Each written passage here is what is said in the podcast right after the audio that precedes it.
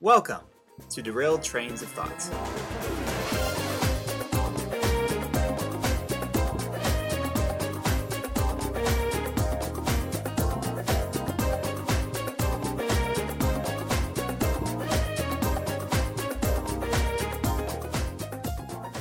Welcome, everyone, to another episode of Derailed Trains of Thoughts, episode 13. This is Timothy Deal, aka Omnix Man, I forgot about the nicknames. Okay, this is uh, Nick Hayden, aka Dada. My, my my son has been calling me daddy and dada quite a bit lately, and it's very cute when I come home from work and he's sitting at, at the door going dada, dada, dada. And it's a great way to come home from. Well, I figured that must be a, a relatively new one. Yes. yeah, and most people don't call me dada before. I I was thinking the other day would, how interesting it might be if we actually continued a podcast with our nicknames like through the entire episode. I don't think we'll do it this time. no, I'm not gonna call you Dad. Welcome, folks. This was another. This is our second time now recording from the same place. I am back home in Indiana, having finished up at grad school over in Regent University. Uh, hopefully, this episode will be a bit more timely than the last one, which I, I didn't realize it was like a month after we taped it. Yeah, it was kind of ridiculous listening to our project update and me talking about a film Coming that- out in May 3rd or something like that. yeah, which had premiered like weeks ago. But but no, uh, graduation, all that went well. Um, Piece of Cake actually won the best film of the Regent Student Showcase, faculty choice. So that was very gratifying. and I got to watch it, which was very gratifying. It is a very good movie. Well, well, thank you. Good piece of life work, but a really good experience overall. So can't complain about that. And so I'm I'm back home in Indiana, living with my folks. Uh, been putting my editing reel together, which is almost finished, and planning some other little projects and getting distracted Yep. by just living at home, which is kind of nice. It's kind of kind of crazy sometimes living back with the family after having lived four years on my own, but but but a nice kind of crazy. And I'm finally done teaching uh, my seventh, eighth grade, and I'm done grading all my papers and everything. So I feel like I have, like the last Thursday, I was sitting there thinking, I have free time. What do I do with myself? it's always a nice feeling after you get done with the semester. It is a really nice feeling. Because I mean, you were teaching middle school and undergrad Yeah. college. Well, maybe not teaching, but you were grading I was homework for grading. Taylor. which was which was quite entertaining, and um, hopefully some of them are listening to this.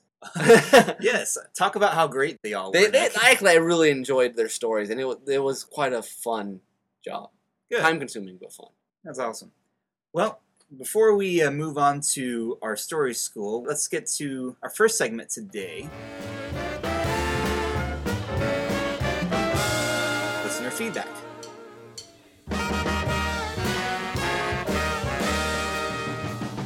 Nathan has been very busy on our comment boards lately. Uh, Nathan Marchand, our writer friend, he had, he had caught up. He's he has caught up with our episodes, and but he left voluminous comments on each one. Voluminous, Voluminous is that the word I'm looking for? I think so. Where you write a lot, volume, Yeah. something like that. I need an editor, my own editor.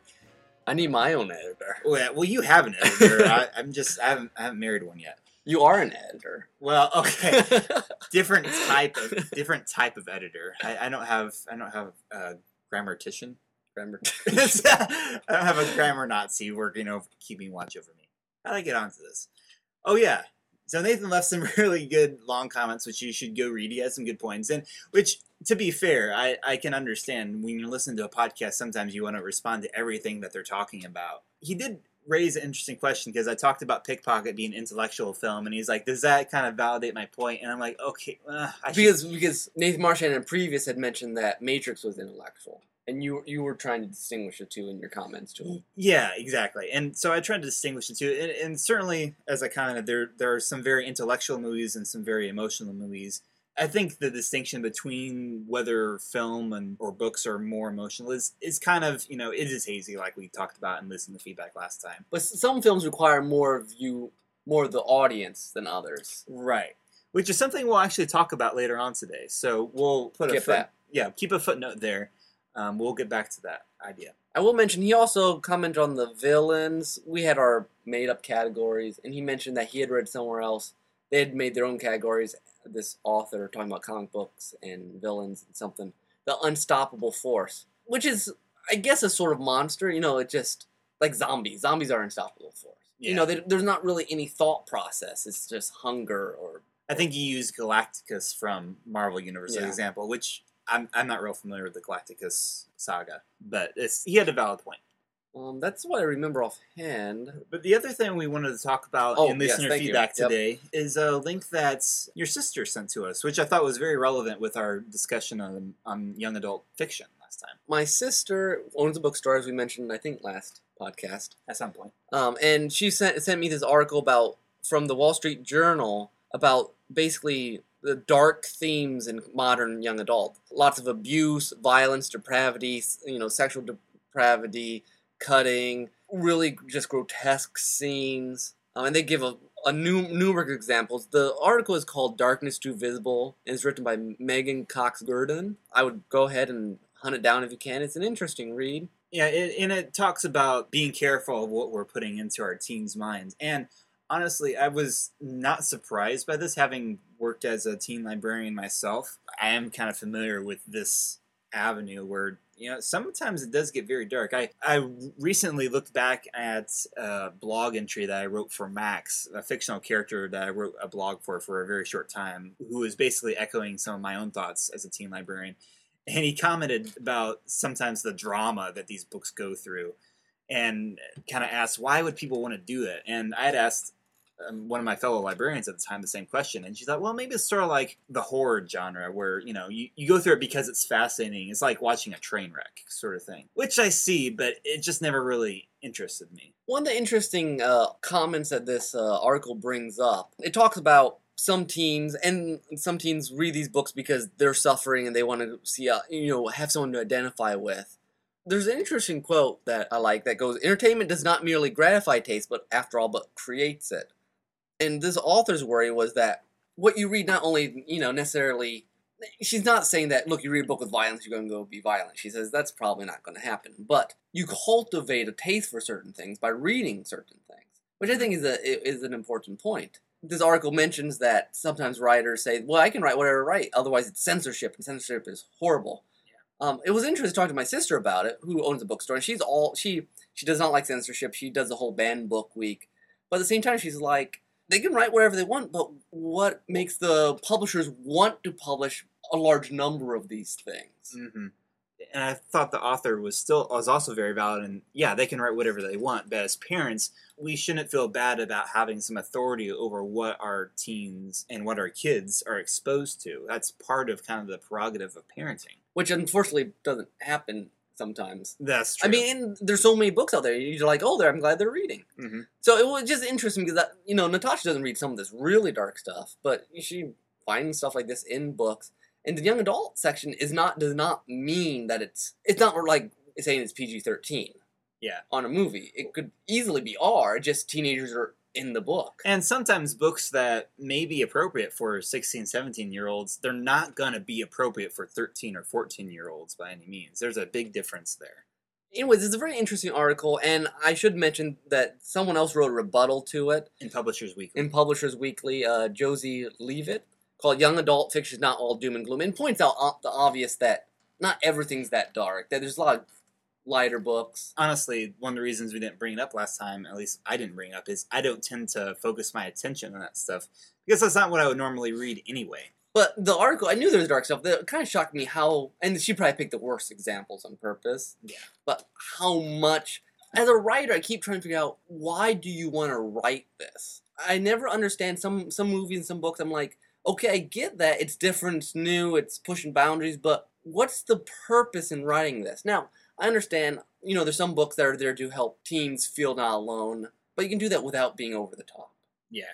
No, I, I agree. I think that summarizes that discussion. We'll put some links in the show notes for if you want to read these articles. Really, really good stuff. Oh, I do want to make real quick thing. This summer, my sister also just came back from the BEA book fair in New York City, brought back bucketfuls of books, and Natasha pulled some out, and I just thought it was interesting. She counted four or five of the ones she pulled out of like ten that are all post-apocalyptic. So, talking of trends, Yeah. many of the things that should go, and I think Hunger Games probably pushes some of that. That probably anytime there's a popular book in teen literature, there, there's a lot of copycats, which is true in a lot of mediums. yeah, but not just not just YA, but especially in YA.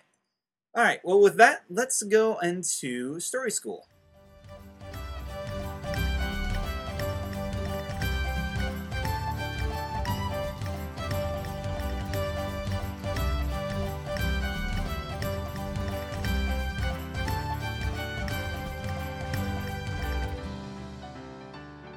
We've kind of gotten into a habit with Story School of kind of pairing up topics. We did heroes and villains, we did adaptations reboots, which kind of go together. Our theme that we're kind of into now is sort of almost from an audience's perspective of books, because we talked, or of stories, because we talked about YA books last time. Today we want to talk a bit about how to read a story.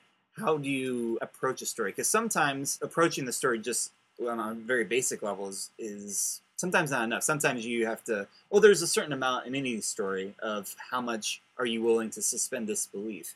I think modern Americans, particularly the more cynical type, are a lot less willing to suspend disbelief. But what you bring to the story makes a big difference in what you can get out of it. Well, it's the whole reader response that the author said wrote certain things with the book, but you bring your own experiences, your own life to it, and sometimes you bring your own expectations of what it's supposed to be, as opposed to what it's trying to be, Mm-hmm. which can sometimes completely ruin a story or maybe make a story much better than it really is, depending on what you're looking for or what you thought it was going to be. I know a guy, well, a guy from uh, To Be Start, which is a podcast that's we've I've gotten a lot of inspiration for this one about. One thing he's often commented on is that expectations are really huge, and that and he prefers to go into a movie without any kind of expectations because it sets a stage sometimes for how you can respond to it. Which I'm not sure if you can do it without any. I think that's kind of hard, but it does make a huge difference in that you know if you go into something expecting it to be one thing and it turns out to be something completely different you may not like it as much, and in the process, you might be losing out on something. When I was in college, I think I want to say it's Henry James that wrote this essay, but I, I could be wrong with that. Talking about when you're evaluating a story, there's two things you do. First off, did you like it? And second off, did it accomplish what the author set out to accomplish? Which are two very different things. There's movies that I'll watch and say, I didn't like it, but it's, it tried to be such and such a thing, and it was. it brings to mind um, Isaac Asimov. I read an essay by him once talking about Close Encounter of Third Kinds in Star Wars. He thought Close Encounter of Third Kinds was horrible science fiction Really? because he thought it was just badly done for what it was trying to be. But he liked Star Wars because it was just trying to be a space opera, and that's all it was. Uh huh. I don't remember his particular gripes with Close Encounter of Third Kind, but I think for you know he's a serious science fiction author That's true. He probably thought it was trying to be too spiritual or something. or something. Yeah, I don't know. Yeah. Now you have some examples from movies from your film studies. Well, for an example of this, and because I talked last time about European films and how tricky it is sometimes to get into that, in a sense, it's a lot like when you're learning to appreciate art. Like as a kid, you see the Mona Lisa and say, huh, that's a picture of a pretty lady, big deal.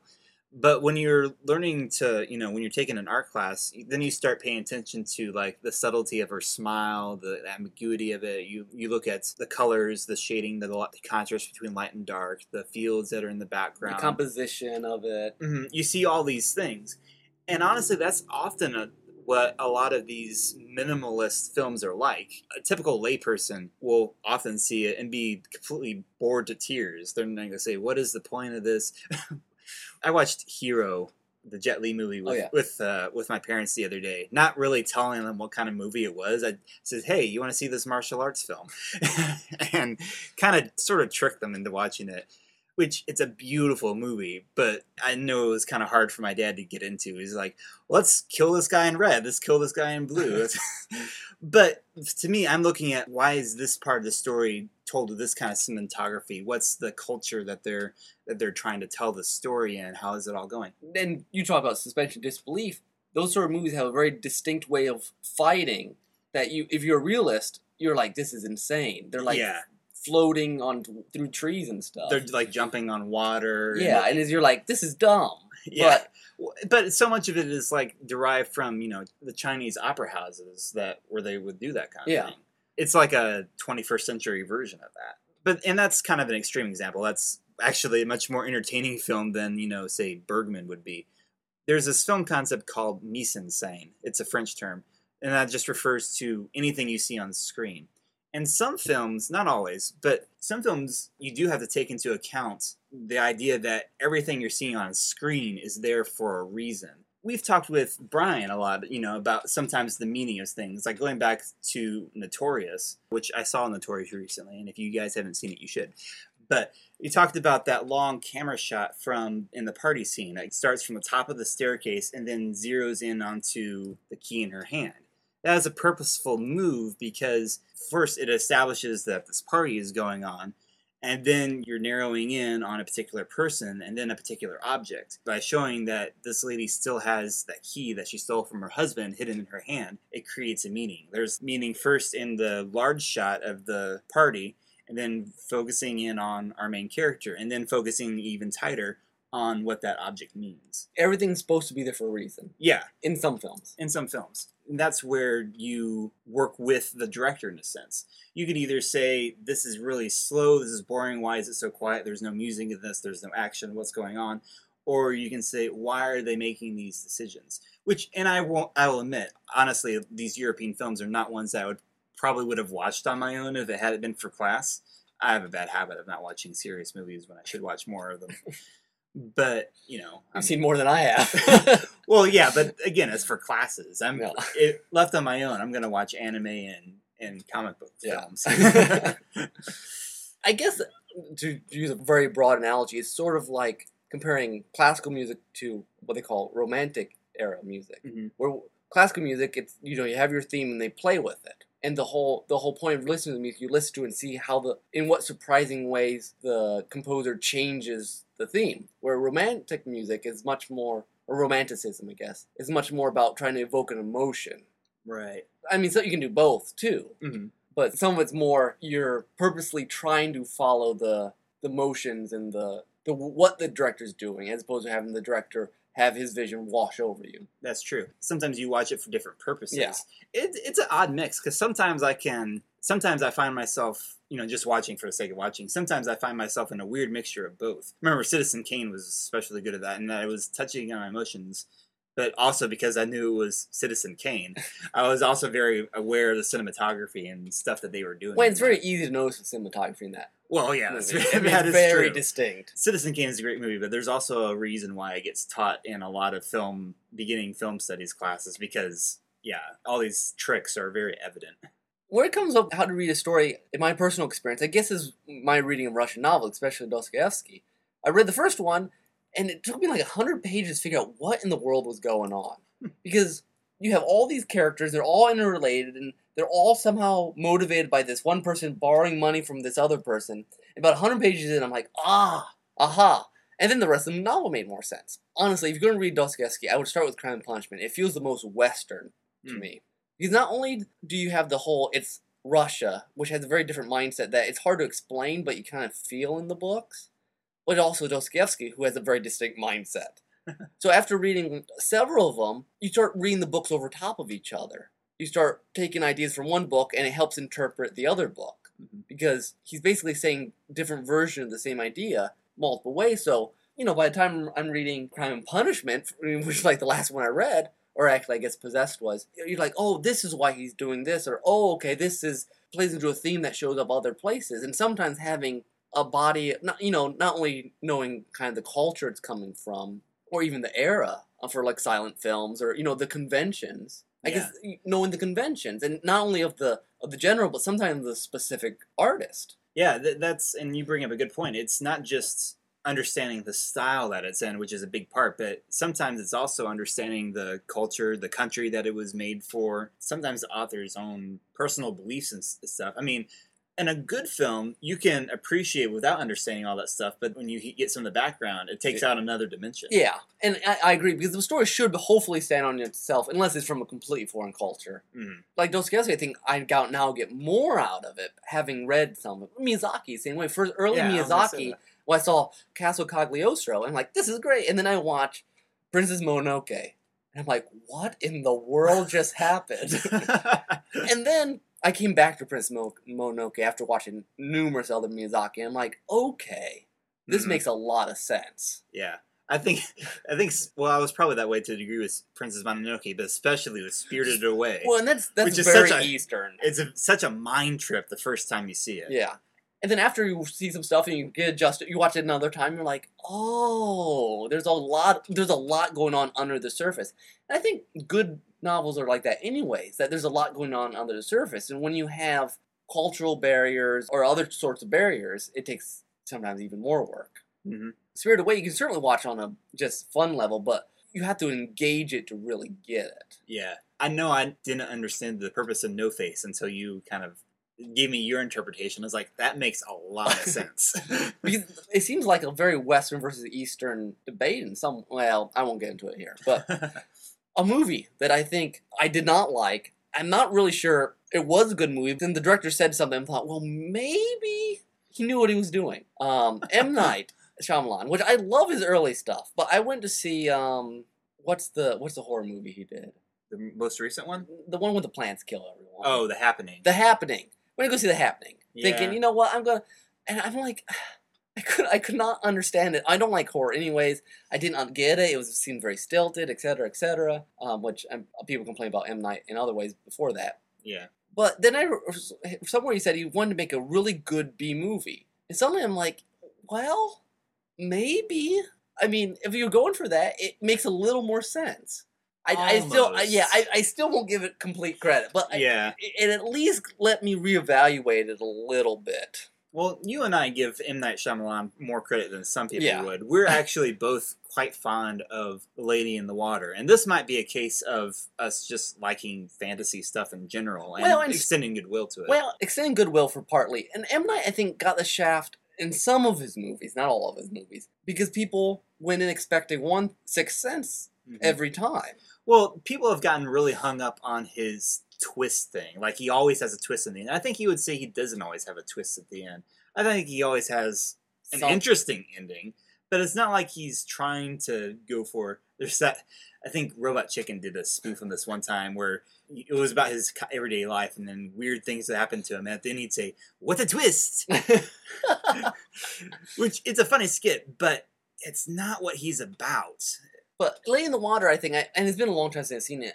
I, I think I also like because it's kind of a story about stories, hmm and it's weird. I mean, you got suspending disbelief, Yeah, they're strange. I mean, you got people reading prophecies off of cereal boxes. but to and- me, I guess to me, the the whole juxtaposition of very modern day with these high fantasy ideas, Mhm. I like, but it didn't work for a lot of people. yeah, On a side note, M Night works much better with a small cast and a small location and single ideas than on big budget. yeah. I think we've talked about before. Uh, did our- we in that about in our this? about uh, last Airbender Yeah. and our Okay. Well, then I won't mention it again. But anyways, it is worth noting here because we've been talking some about some very some people might say elitist kind of you know movies or books you know with Dostoevsky.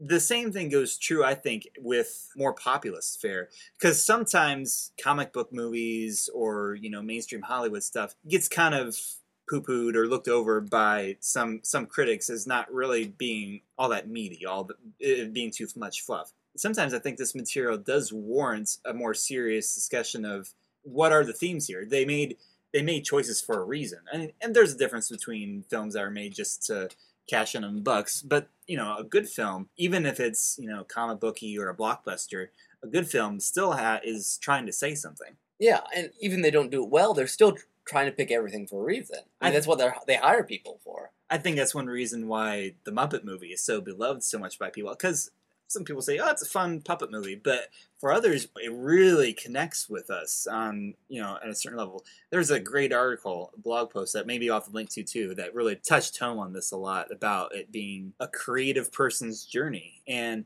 even if a creative person isn't going off to Hollywood to seek fame and fortune, which is not why Kermit and the gang did that. They wanted to make millions of people happy. I think all of us would want to do that. So there's something we can all identify with. I think understanding stories, we tend to understand ones that touch us at some subconscious level, like Muppet Movie. You know, certain people love it to death because it it hits some deep understanding within us. And I think even if it's from a foreign culture, certain ones will make sense because it just hits there. You know, Miyazaki, Mm. people love him because he's such a good animator, such, but also because he tended to touch some of that childlike or innocent sort of thing that sometimes you don't see people can't do very well Mm-hmm. or very easily. So, with all this in mind, it is certainly part of the creator's job to get the audience involved. It's not like we're saying give your writers and directors a blank check necessarily. But at the same time, I think more audiences should be more open to seeing things how how the directors see it. And I was going to bring this up earlier. I think Lost is a case where I thought we were going to get through it, but I almost brought it up. yeah, well, but it's such a classic case of people wanting the show to be one thing and the creators deciding to be something else. And to be fair, sometimes the marketing people probably played a little bit too much into the whole conspiracy thing and not enough into showing it off as Wait, a. and I think there's three camps. I think there's people who said, "Well, I'm just take whatever I get." There's people who say, "Okay, I'm understanding where the creators came from." There's other people say creators are lying, cheating, hacks that just dragged us out for their money, Mhm. which uh, I have a hard time believing. Yeah. I mean, uh, not very many creators are as willing to be as open about. I mean, they had a whole podcast talking about each episode, kind of unpacking. It was almost like a debriefing after each episode. Sometimes and they played they played hard to get because Well, yeah, because they had to. when they knew that the audience expectation was so high, anything's going to disappoint. Probably.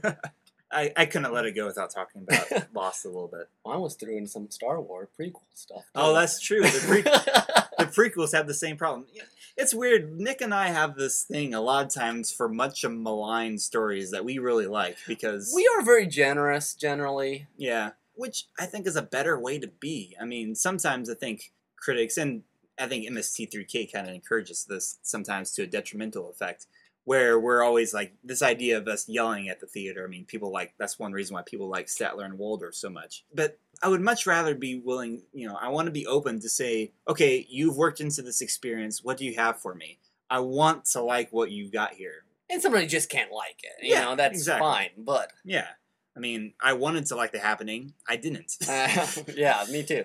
so So yeah, I, guess think that's I think that's a good way to place to wrap it yeah, up. All that's right. good. So So go be generous to some story that you want to be hard on. save the nitpicking for the for the uh, what's what's the, the name of the critic from Ratatouille? Oh, Anton Ego. Yeah, save it for Anton ego types. In many ways, the work of a critic is easy. We risk very little, yet enjoy a position over those who offer up their work and their selves to our judgment. We thrive on negative criticism, which is fun to write and to read. But the bitter truth we critics must face is that in the grand scheme of things, the average piece of junk is probably more meaningful than our criticism designating it so. But there are times when a critic truly risks something, and that is in the discovery and defense of the new. The world is often unkind to new talent, new creations. The new needs friends. And with that said, let's move on to our first soundtrack.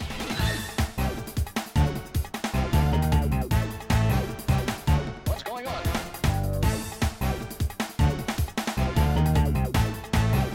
What, what's going on? What's going on? For our first soundtrack today, it was kind of tricky figuring out a song, at least for me, figuring out a song that fit into this kind of nebulous theme. But I decided to go with something that is. Nick's got a very modern orchestral thing coming up at the end of the show, but I decided to go with something really quirky, but also odd. So if you're not used to listening, well, hopefully by now you are, but if you're not used to listening to some of the more eccentric stuff that's on OC Remix, this might sound very weird to you, but it's it's very bouncy and it's fun. It's remixed from a game that's very close to my heart, Super Mario RPG. First RPGs I ever played. It's called Flubber Mountain, and it's remixed by a guy called Mazedude, who's known for doing some really interesting uh, mixes. This is our second Mazedude, I think. Oh, I think you're you might be I right. mean, we, he did the James Bond one. That's right. I forgot about that. Which is actually pretty normal for him. Yeah, and but this is this is very lighthearted and sugar coated, and I think you'll enjoy it.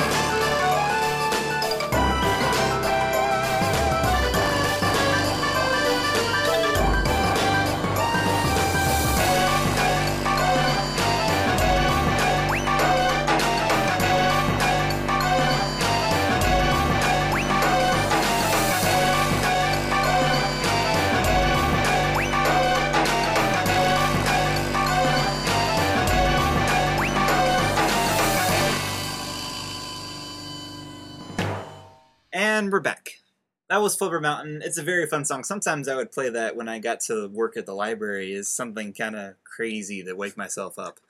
Nice. Next we have Cinema Selections with Brian Scherschel.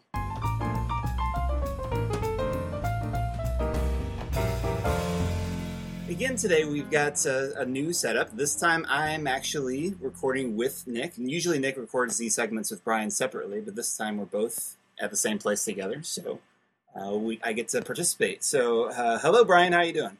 Really good, Tim. How are you? Hi, Nick. Hello. Fantastic. It's uh, it went straight from le- early March to mid August in the weather here. It did. We didn't have a spring this year. no, not at all. So today, what movie are we tackling, Brian? John Ford's The Searchers, and it's uh, from 1956. Now, for everyone who has not watched this, I have seen this with Brian. And I'm I, in Blu-ray, which is very, very nice. And I just watched it recently, so we're actually on the same page here. But um, I can see Brian's got some notes. So, Brian, why don't you uh, start us off here? First, I'll do uh, a little bit about John Ford. Uh, John Ford is known as the greatest American Hollywood director. He has such a huge reputation, especially among film buffs, let alone other directors and people in the business. John Ford was a prolific director. He did plenty of other films besides westerns, including The Grapes of Wrath from 1940, a war movie from 1945 called They Were Expendable, and then a little one from 1941 called How Green Was My Valley, which was done by Fox and is a huge, huge film. Also, Young Mr. Lincoln, which I had the pleasure of watching just last week, uh, starring Henry Fonda as young Mr. Lincoln. Now, uh, just for our audience, I want to mention that The Searchers is a western. It is. They may not know that offhand. It is. So, starring John Wayne. John Wayne, yes. Are there any other uh, big uh, name celebrities, of- at least among classic Hollywood? John Ford, like many directors, he liked to work with the same people. And so he kind of had his own stock that liked to work with him over and over again. Some of these people included Jeffrey Hunter, uh, Vera Miles, Ward Bond, John Qualen, Olive Carey, Ken Curtis, Harry Carey Jr., Hank Worden, and a number of different others. They, they all liked to be with Ford. It was like sort of a very, very big family. And what is? Can you give us a basic synopsis of uh, the film for those who haven't seen it? The Searchers has been emulated by many filmmakers over the years. If you look closely, there is the same scene that is effectively mirrored in Star Wars A New Hope. Did you see it? Did you catch that one? I didn't catch it. No. When the house has been destroyed by the Indians and it comes, Oh, Luke. it's almost exactly shot for shot. Same Yeah. direction and everything. Wayne stares, and actually, I called it before it even showed the you know the the house. I I called it. I was like, right now, Star Wars: New Hope now, and and it did like a split second later. Uh, but for, that's how much Ford has been emulated and how much he's been admired. And uh, Kurosawa, as well as Orson Welles, were huge, huge Ford um, aficionados. They learned from him about how to make films. Anyway, John Wayne, he plays a character named Ethan Edwards. He returns to Texas in 1868 to his brother's home after the Civil War ended. He has a wife and three children, his brother does. Not long afterwards, a particularly vicious tribe of Comanche Indians affect their lives, and the Comanche Indians killed John Wayne's parents. Did you also see that? I think I missed that part. Did you see the gravestones behind the house at the Oh yeah, the, it said it was such a it's a very hard thing to see. You don't see it until maybe the second time but it says killed by comanche indians something to that something to that effect. That explains a lot. it does. And so it's a lot more complex than a lot of people give and it's not just your average western. No no ford film is an average western in my opinion. I've seen like i've seen about 12 of them. And they're all fantastic they're all great and Ford is a fantastic storyteller. And so what happens is there's one girl in the family that was taken by the Indians and is still alive. And so John Wayne and uh, Jeffrey Hunter, they have to go and find her. And hence the term the searchers. That's what it means. That's what the title is. It's the two of them. Now, one of the big deals with this film, at least when I was seeing it with you, is the the difference or the contrast between indoor scenes and outdoor scenes. Is that a big Ford um, thing, or just this movie? Actually, it is. Ceilings give a sense of enclosure and reality to a scene. And the way he does doors as well is rather interesting. But he also shows us the ceiling, and it's particularly to increase the contrast between the cramped indoors and the wide open outdoors. And there are a number of times where the camera's indoors and it goes out, and it's like this. You almost feel like you're in an IMAX theater or something. It's uh, an incredible effect. I know in a number of my film textbooks, they would show a picture from the last scene of the film where John Wayne is in the door frame with hmm the the camera is inside the house, but Yeah. the inside of the house is all darkened and the outside is almost blown out. Yes, it, Ford really knew the camera. You can tell how well he how well he did it. You can tell how little cross cutting there is in scenes. It's all like at once. It's all one take, and everybody's on the screen talking, and it sits there for minutes at a time, and the action unfolds, and as many as what like twenty five people, twenty people on the screen. Yeah, it, it often it often struck me how far back, especially some, sometimes in inside shots where there are a lot of people, how far back the camera was, and you almost had to get binoculars to see everyone. Mm-hmm. John Ford's westerns are a direct opposite of Sergio Leone westerns, which are sometimes referred to as spaghetti westerns, right?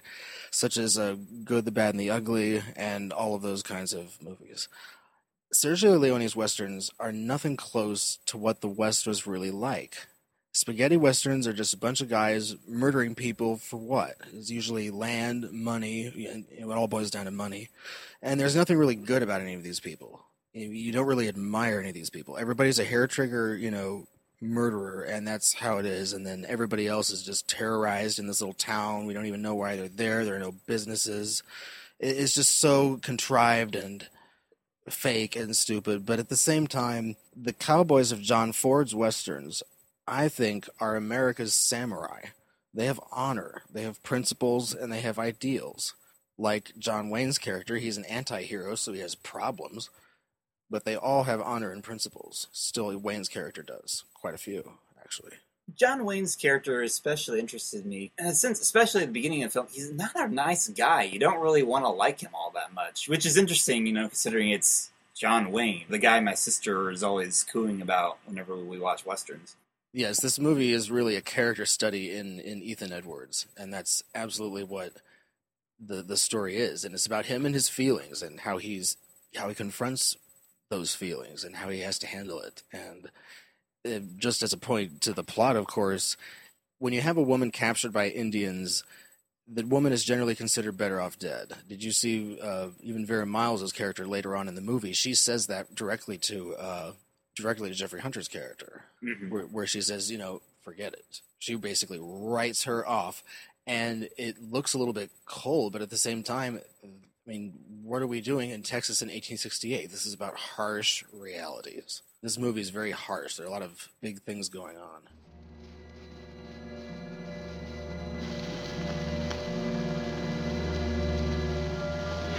Well, why don't you say it?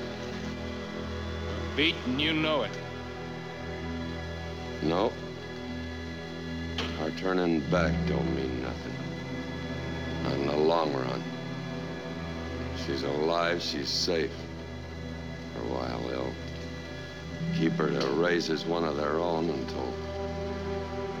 until she's of an age to. There are numerous times in this movie where it makes you actually think about what's there and it doesn't show it and it almost makes it worse. Mm-hmm. Like when he discovers that when the house has been destroyed, he looks at what we know is Martha, but we are not allowed to see it, and that almost kind of makes it worse.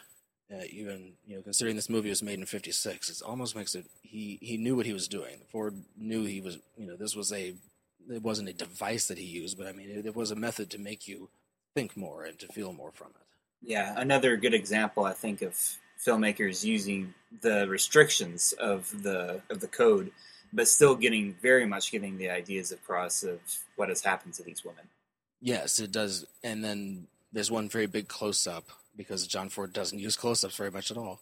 But he did close into uh, John Wayne's character when he's looking at it's the end of the scene in that cabin where they are all uh, with the women where they're trying to see if it's Debbie or not. Mhm. And it zooms in and he's and it has that stare and there are a couple other places where John Wayne has that stare and you know what he's thinking and just all the stuff that's going through his head. His uh, character is extremely incredible. By the way, the book of the Searchers does not end this well. Really. Uh huh. And I'm glad that at least they gave us that. And it really struck me as almost odd, even that you have this very heavy subject matter in a lot of it, but then there's these other moments, particularly more toward the second half of the film, of just really goofy comic relief, which seemed a strange dichotomy. You certainly wouldn't see that in modern films, I don't think. No, it was, this was very, uh, very Ford. John Ford had this touch, and he does it throughout a lot of his movies. And what he did was a little bit Hitchcockian. What he did was he would use tension, and then he would use humor to diffuse that tension, so that you can build up a new peak of tension. Hmm. So, in other words, diffusing it in between and giving us a little comic relief, so to speak. But I don't think I think Ford would probably, you know, try to kill us if we said the words comic relief. he by the way he was very gruff he he had like a heart of gold inside but he put on a persona where he was pappy he was the gruff guy and i don't remember when it was maybe mid 50s early 50s somewhere around there he had an operation on both of his eyes and then he lost one Hmm. He lost his one eye so then he wore a patch for the rest of his life over his eye and it looked totally the part uh, with with his attitude and everything. so he, in a lot of ways, he was the gruff cowboy. He was, and then John Wayne was his protege uh, for a long time. Um, it wasn't until John Wayne did Red River in 1948, and then because Wayne had done a lot of films with Ford by then, but Ford apparently said after seeing this movie, he said, "I didn't realize that big sob could act." and John Wayne, stands at six foot four. And I guess when you shook his hand, like your hand would disappear. but that's how big this, how big he is. seems to me that sometimes John Wayne doesn't get enough credit in modern audiences' eyes. I had someone tell me that he just played the, the same part over and over. And to me, and especially with this is true with a lot of classic actors, but even with John Wayne, it's interesting to see the different dimensions that that part. Yeah, he's he is kind of playing the same part, but he takes different dimensions depending on the needs of the movie he's in. He does. I've seen about 18 John Wayne films. I've tried to take in all the big ones. I think I've seen all the biggest ones. I am really amazed at how many different things he can do and how many different ways he can act. Hmm. I think it's interesting that The Searchers, that didn't start even getting critical or audience notoriety that it does today until, you know when? No, 70s. really, it was originally made in 1956. Yes, it was 56, and actually 55 and 56 are two of my favorite years in film as far as what I think are the biggest years in Hollywood and the best years in Hollywood. I try to think in terms of back to back years. And I think 55, 56 produced some some very incredible movies, and there were so many good ones that a lot of them just got lost in the crowd. And Ford was always out there in Monument Valley. So many, you know, so much of the time he wasn't in Hollywood and doing all of the things that a Hollywood director should be doing, running around. Of course, with all the social functions and all of those kinds of things, he just made his way in. But he, he was, of course, an institution. But at the same time, he was out kind of away so a lot of the time. You mentioned Monument Valley, and The Searchers is filmed almost exclusively in Monument Valley, correct? It is. It's just different parts of Monument Valley, right? gives you so much of the you showed it to me in Blu-ray, so much of the Mhm. gorgeous setting, wide open spaces, which is on a nice TV really quite a view. It is, and this you can tell that this movie was made for the big screen. Just the way that everything is framed and how he makes like a picture every time he points the camera at anything.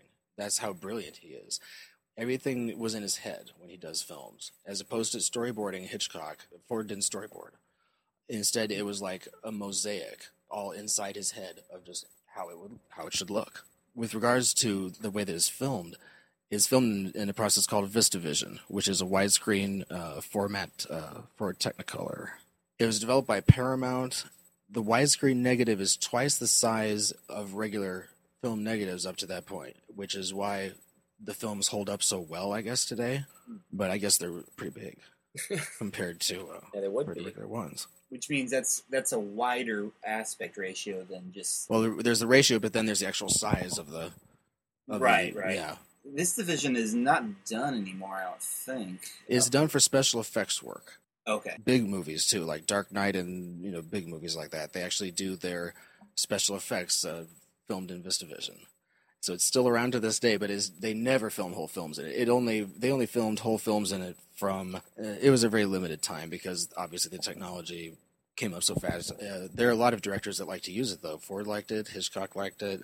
There are a lot of really huge films, well-known, popular films to this day that were filmed entirely in VistaVision. Psycho, North by Northwest, a lot of them. It's kind of the IMAX of its day. It was. It was very. There, it's so pretty to look at. Mm. Uh, the Searchers is one of the most beautiful films to look at that I've ever seen, really, and it really brings out the power of Technicolor as well. One other thing I thought was really unusual was, particularly for its time, the way the Indians are handled, especially John Wayne's character's racism toward it. Can you talk about that a little bit? Yes. Um, first of all, with the disclaimer that the Indians that's seen in the movie are uh, Navajo Indians uh, from the reservation that I guess borders Monument Valley. Uh, and they were regulars, of course, with uh, Ford. They all liked Ford a lot, and they all did all kinds of parts. In case you didn't notice, though, Scar, the antagonist Indian chief, is not an Indian. Yeah, I did pick up on that. Right, he's he's white. Interesting. I don't know Odd. why that. I'm not sure. I wonder if he had to be a SAG actor, the Screen Actors Guild. Yeah. Well, that's what the rest of John Wayne's character is. Is it's his dealing with the fact that his parents were killed by Indians, and that is where Ethan Edwards' racism comes from. And we have to go through the picture with that and see him wrestling with it and struggling with these demons. And at the end of the movie, you hope that there's a resolution. Would you say it's a, it was a revolutionary sort of depiction? Because I mean, usually in, Indians are always back then are always seen as you know just the bad guys. Is all there is to it. It seemed like there was more colors here. Right, with the character Look, who is briefly the wife of Jeffrey Hunter's character, she is given depth as a character, and we follow the story through, and and we keep track of her for a period of time, and we do get to learn about things that are more subtle, because there were a couple of subtle things going on there. Even though there was the comic relief with John Wayne saying you got yourself a wife and all these really you know fantastic things that would really bring down the theater with laughter when it was in the theater. This mm-hmm. really all of John Ford's humor that really brought down the house, like playing a funeral dirge at a wedding. Eh, yeah. that doesn't work. My grandma and parents laughed at that, and I was like, "What's the joke?" And they're like, "No, you don't play that." with, with, with, and then of course that the accent of that one character. Oh, The suitor. Dummy, Oh, Yeah. yeah. Yeah. He's hilarious. Charlie McCorry. Yes. Okay, Charlie McCorry's character. What is he? The mailman? Yeah, the mailman who plays the guitar. Yeah. Because he's bringing, uh, at one point, he's bringing a shipment to Vera Miles's parents' house. Anyway, with that accent that he has, do you know what accent that is? No, I couldn't place it. Colorado. and that, and he was told to use that accent by Ford. Uh, I mean, this is pure comic relief. Charlie McCorry's character was pure comic relief, really, and quite good comic relief. And then, and then the fight. And what did the fight serve? There was, there was a struggle involving the marriage, but then at the same time, we had this fight that was rather comical. But then, what does that build up to? It builds up to the final cavalry charge at the end. So, what do you have? You had a little bit of humor in between these weightier parts, especially since the previous weighty part was when John Wayne and Jeffrey Hunter were. That was where their end point was before they came to the wedding yeah. which um, that was a very intense scene as well. There are a lot of intense scenes in this. Earlier in the film, where John Wayne says, "What do you want me to do? Draw a picture, spell it out." That's a very intense scene as well. And again, that that lends you to think about what could have happened back there when those other Indians went off the beaten path and all that stuff happened. It makes you think about it as opposed to making you see it, which is possibly worse. Mm. So give us a final clenching kind of review of Searchers for our audience. Why should they go out and get this? Besides, if you want a good Western, which I hadn't seen a Western for a long time until I'd seen Searchers and really enjoyed it. on my journey through classic films, I avoided westerns up to a certain point. This was the first one that I saw, and I'm so glad that this was the first one that I saw because it took me in, and it really hits you hard, and it shows you how deep something like this can be, as opposed to cowboys and Indians. It's very true. That's a good point. That's a good one. Good All summary. right. Boom. Uh, thanks for uh, sharing with us today, Brian. We'll talk to you later. Yep. right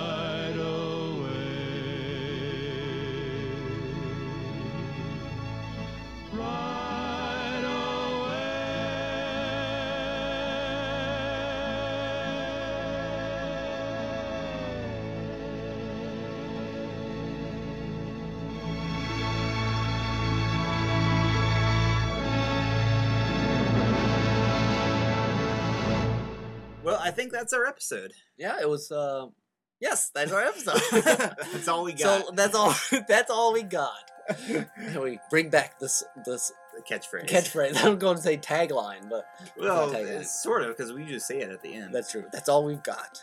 But hopefully, we're gonna be getting back to a regular schedule. Yeah, here. these should be coming out every two weeks or so. Yeah, so um, it's nice to be it's nice to be here in your basements uh, recording with you, Nick. We'll probably have some uh, guests on again in the next uh, several episodes. Fairly soon, hopefully. So And uh, we have a lot of good ideas, but if you have other ideas for uh, podcast ideas, please uh, send them to us. Uh, contact us at our website, derailedtrainsofthought.blogspot.com. you can also email us at derailedtrains at gmail.com. Be the first. I don't think anyone's used that email address. Not yet. that I know of, no. And we would love to have uh, more comments, more discussion. Um, I know some of you people are following our blog and haven't left a comment yet. I'm looking at you, Alex, Catherine. and um, please, uh, if you're on Facebook, link to us, spread the news, more the merrier. Definitely. All right.